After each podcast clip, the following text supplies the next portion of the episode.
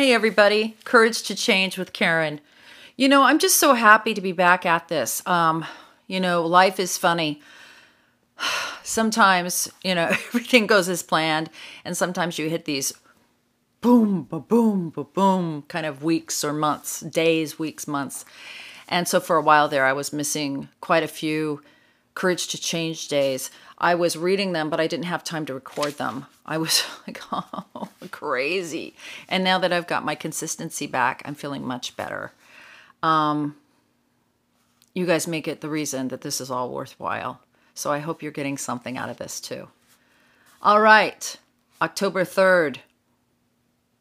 Clearly, I didn't know what compassion was, but I knew what it was not.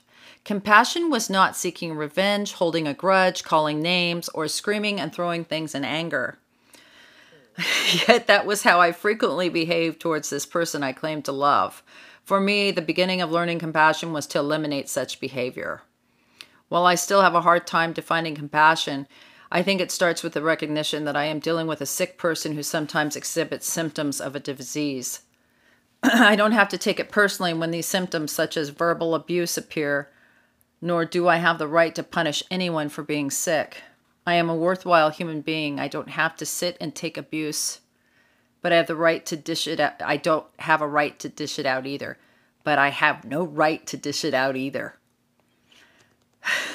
no wonder that was hard for me to say. I will spend more time with myself in this lifetime than with anyone else. Let me learn to be kind of the kind of person I would like to have as a friend. I love that. I think that line says it all. Let me learn to be the kind of person I would like to have as a friend. Ugh. Can I just be a friend today? Can I have some compassion? It's such a weird thing to be compassionate and yet not take shit. It's a it's a fine line.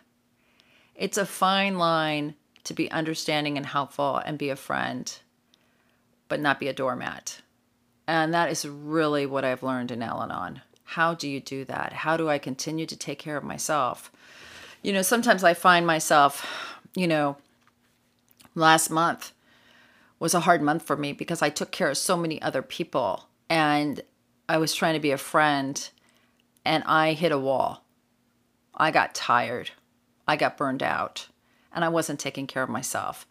And what I really realized is my health is everything. if I don't have my health, I don't have anything. I used to think money was everything, but money doesn't buy health.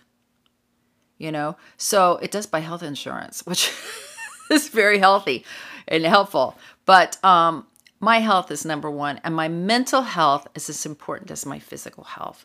My spiritual health is just as important as my physical and mental health. There's like this three thing, this three balance of three balls I have in the air all the time. One is spiritual, one is physical, and one is mental. And I have to take care of those. And sometimes I go overboard on one or the other and I forget the rest. Like I'm really spiritually fit, but my health is poor you know, or my health is great and my mental health is like shit. You know, I've just too much. So I have to learn how to take care of myself one day at a time. And I do that with God's help and the program of Al Anon. I keep things simple. I try to mind my own business and I try to be a friend. Have a great day, you guys. Love you.